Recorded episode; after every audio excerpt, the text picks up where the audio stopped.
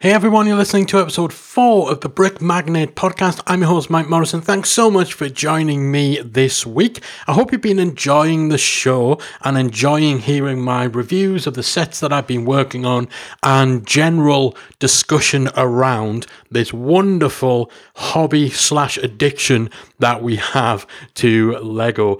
If you are listening to the podcast for the very first time, be sure to hit the subscribe button in your podcast app to ensure that you do not miss a single episode. And if you head over to brickmagnate.com, you'll find a selection of photos from each of the episode sets that I review, uh, as well as some additional thoughts, links to the social, and a variety of random other stuff that will be going up on brickmagnate.com. So, this week, I am reviewing the Mighty Bowser set, which came out a little earlier this month. Now, I'm a huge, huge Super Mario fan. It was the first um, real real game that I properly got stuck into when I was a kid. I had um, obviously all the Super Mario Brothers games on Nintendo, and then obviously onto SNES with Super Mario World, onto N64, and yeah, I've just been such a, a big, big fan of the Mario series for the majority of my life, I'm a big gaming nerd, big geek, and um, yeah, Mario is my man. I was always Mario rather than Sonic, and Bowser is just awesome. So when this set was announced, I was, you know, I had to have it. There was no question about it. It looked fantastic from all the promo material, and I just knew it would be a, a fun build and I wasn't disappointed. So it's a little on the, the pricey side.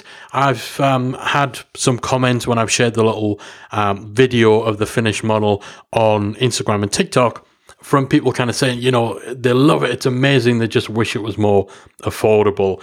And it is a shame that uh, the the price point will put off a, a lot of people. It's two hundred and twenty nine ninety nine in the UK, so that's pounds. 269.99 US dollars. So it's not cheap, but it is a big set and it's it's a substantial set. So the actual build itself was such a fun build. I really really enjoyed this build. This was kind of coming on the back of a few back-to-back sets that I'd, I'd built. I kind of got really into an obsessive frame of mind with Lego and I powered through and I'd completed the the office build that I reviewed on the last episode. So, you know, I was already kind of up there in terms of my expectations for a build and the Lego Mighty Bowser was a really really fun build. I wasn't let down. There was a lot of cool techniques used throughout. It's a very posable model, and you know the the ways in which you construct the different limbs and the mechanisms that are put in place to allow for movement and and different poses and stuff like that. They're they're really cool. It was an interesting, diverse, and varied build. Um, uh, and especially for things like the big spiked shell on Bowser's back um, the the techniques for that that was really cool. It's one of those, you know, you get those sets where you often don't know what you're actually creating at a particular stage, and then as it comes together, you're like, oh yeah, that's really cool. That's really clever. Um, there was a lot of moments like that throughout the build, and that's always something that I enjoy. And there was a lot of larger pieces used too, because it is a big, substantial model that you're creating. So there were a lot of, of chunky pieces that we used. And that's a nice change. A lot of sets that we build, you're dealing with kind of single tiles or the thinner pieces, the smaller pieces, a lot of fiddly bits and pieces. But it was nice to actually get my hands on some big Lego, which was awesome. And while this this might just be me, but there's something about having more vibrant colors in your Lego set. That does make it more enjoyable.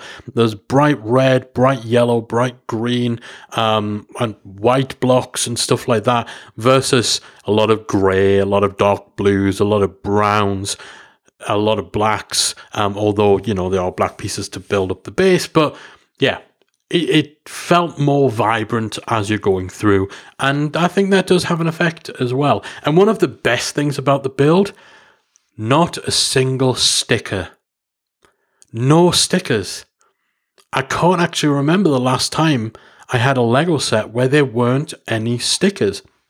Part of it's because they're not really needed, right? Um, but there were, I would say, one, two, three, uh, four, five parts, I believe, where there were printed bricks. There might have been uh, a couple more, five parts I can think of off the top of my head where there were printed bricks supplied. And we're not just talking about um, a tile with some print on it.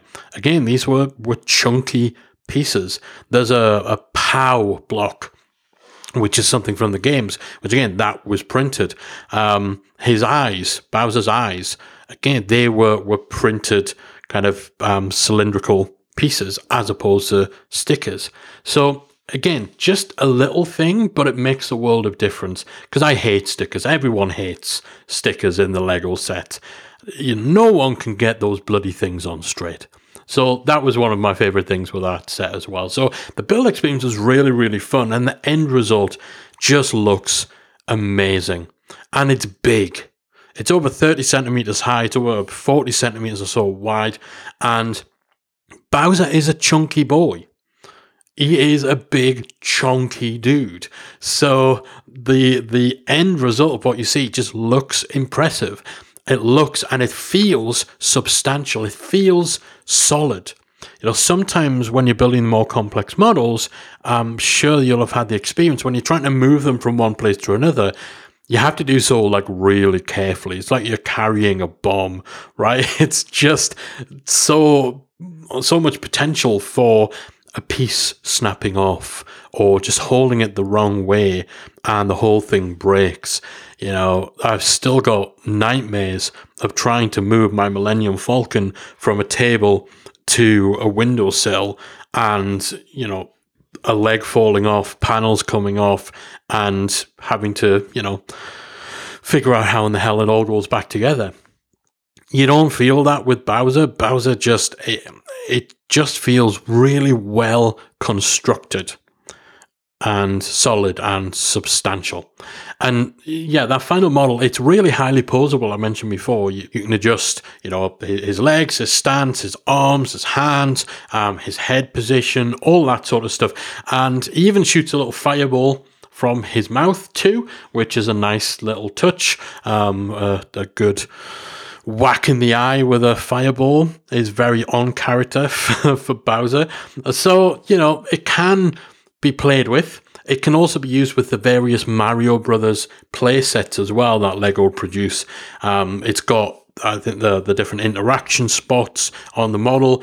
But even though you can play with it, it definitely does look and feel like more of a display piece and a very impressive looking one at that. Anyone who is a Mario fan, anyone who is is a geek and has you know their office set up or has a display area with geeky stuff, this is going to take pride of place because it looks great. It's big, it's impressive, and it's Bowser. And Bowser is is awesome.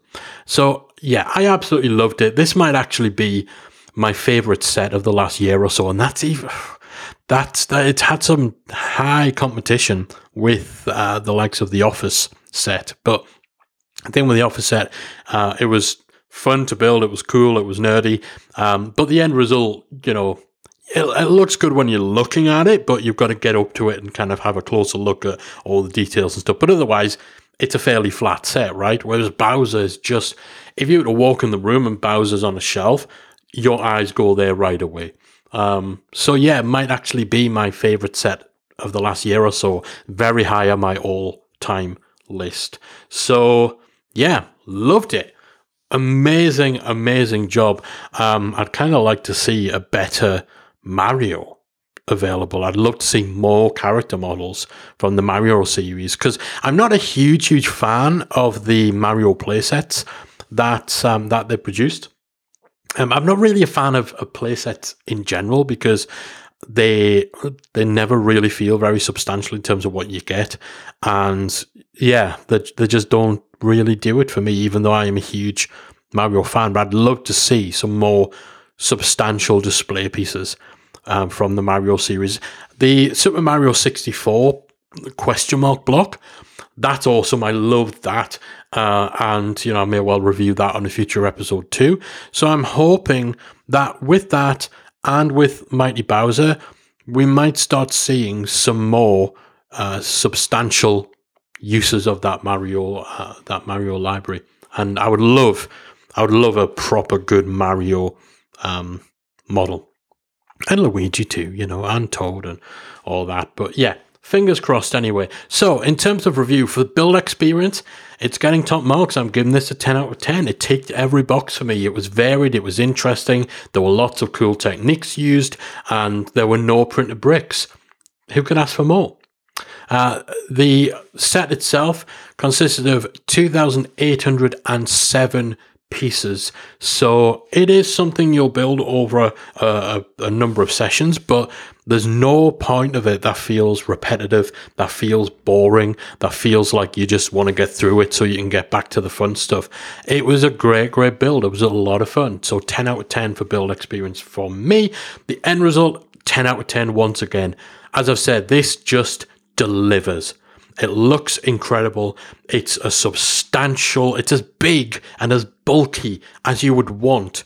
It lives up to the mighty Bowser. It feels mighty, it feels high quality. It's posable, it's playable, and it looks great on display. The stand or the little platform that it comes with is a great addition too. I like the fact that you can topple one of the flaming towers over to reveal a hidden power block. Again, nice little touch. Um, I just can't express anymore just how much I love this. So end result gets a 10 out of 10. Value for money, I'm going to score at eight and a half. It is pricey, but it's pricey for a reason. And I feel like the quality of the end result means that you do get a lot for what you pay for. There are sets that you pay a heck of a lot more for that just don't look and feel as good as the Mighty Bowser does.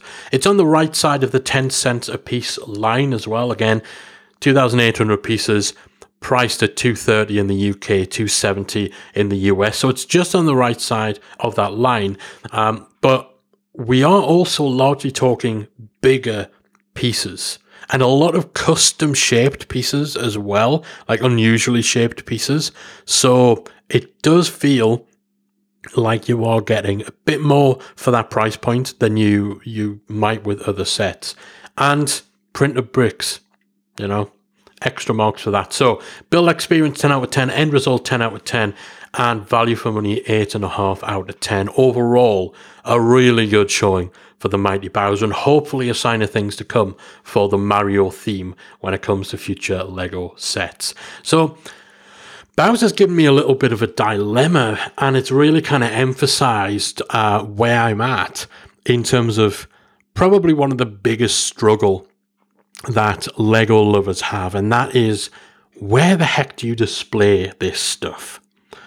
Now, right now, I've got a couple of, of bookshelves in, in one of my rooms in, in uh, the house that have some of my sets on them but probably that's that's about half at the very most. And there's not really any more uh, space in that room that I can put up another another bookshelf. Um, the Millennium Falcon is obviously a beast, so that's kind of got its own little space in a, in a large bay windowsill that I have. So um, that's taken care of. And there's kind of a long unit in my games room that's turning into a bit of a Harry Potter themed area with Hogwarts and Hogwarts Express. But Otherwise, I've got a lot of Lego sets and pieces just scattered around. Like I ran out of space to put them within the setup of a normal house. So this is all to say, like my house is it's large, but it's it's normal. And I've reached the limits of what a normal house can sustain in terms of displaying Lego. I've got a few pieces in my office, but there's just so many that are just randomly dotted around. The most recent few sets that I built, they're just there on my dining table. So we can't eat meals there anymore.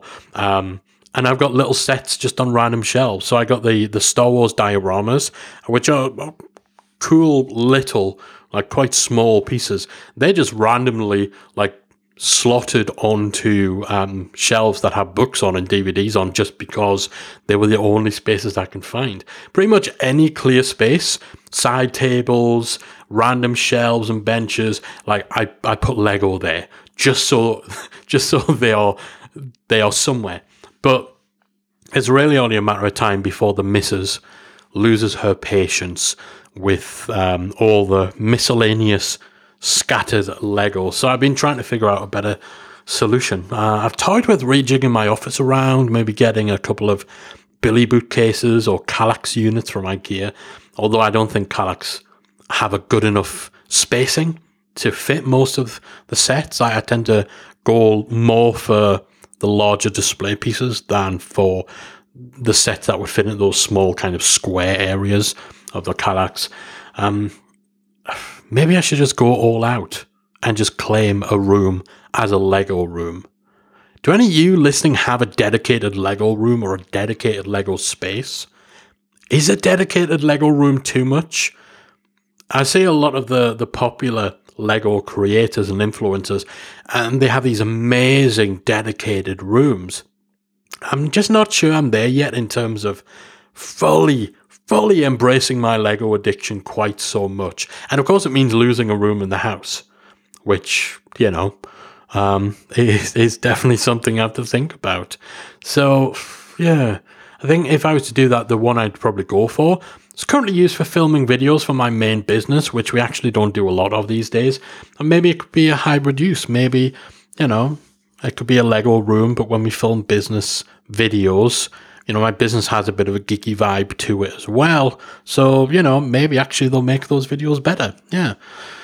Maybe that's the justification for claiming the filming room as a Lego room.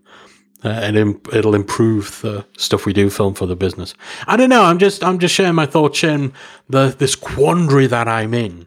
Like, what do you do when your Lego habit exceeds the um, capacity for a, a, normal house. When I say normal house, I just mean a house that isn't saturated in Lego bricks. What do you do when your hobby reaches the limit of what a normal house can support in terms of places to display your Lego? I'd love to hear from you. Where do you show your Lego? Do you have a Lego room? Um, do you? I know some people build stuff up and then dismantle it and put it back in the box to build again in the future. That is insanity to me. But are you one of those people? Let me know. I'd love to hear from you on social media. Hit me up on Twitter at Brick Magnate, B R I C K M A G N A T E. You can find me at the same handle over on TikTok or on Instagram. It's brick underscore magnate. Hit me up. Let me know. Where do you show your Lego? Do you have a Lego room? Do you have any tips for someone who is creating a Lego room? I would love to hear from you. And yeah, I'll, um, I'll share an update. In truth, I want the Lego room, but I also I want to start building my own Lego city. I really, really do. Um, I yeah, I, I've got some pieces. So yeah, I've got some pieces that might fit in with that, but that's a whole different thing because it's not just about having some, you know, wall space to put shelves up on. It's about having a place to put a big old table area, big old workbench to build your city on. That's something we'll talk about in a future episode. But uh, yeah, kind of in line with that, in terms of what's coming up, I've splurged on a couple of sets that I've had my eye on, but I always thought were a bit too indulgent. But as I mentioned, I've kind of been thinking about starting down the Lego City route. And so I bought Diagon Alley, Harry Potter Diagon Alley which is four or five buildings, which I figured, you know, if I do build a Lego city, then Diagon Alley could uh, kind of have a Harry Potter themed area with Diagon Alley in there. Um, I also built the Daily Bugle set as well, not built, bought. I've had my eye on that for a while because, um, yeah, there's a, it's a cool looking set a lot going on, lots of minifigures as well. Um, and I figured, yeah, that that too could look good in a Lego city. That could go alongside. Um, oh no, I was going to say that and go alongside the um, Sanctorum Doctor Strange, but I haven't actually bought that one yet. that's another one where I kind of put it off and put it off. But recently I've been thinking if I do build a Lego city, then that can go there as well. Do you see? You're getting an inner glimpse into the the thought process of a Lego addict, and I'm sure you don't need it because if you're listening to the show, you're probably a bit like me anyway. But you know, see how I'm just justifying all these extra sets, you know, and also assuming I already have them. Um, so yeah, Diagon Alley and Daily Bugle they're on their way to me right now. Also, recently, um, just the other day, got the Christmas set for this year delivered. That won't be getting built until December. Um, myself and my partner tend to build that year's Lego um, Christmas set as part of the Christmas tradition, but it looks pretty cool. Christmas on Main Street.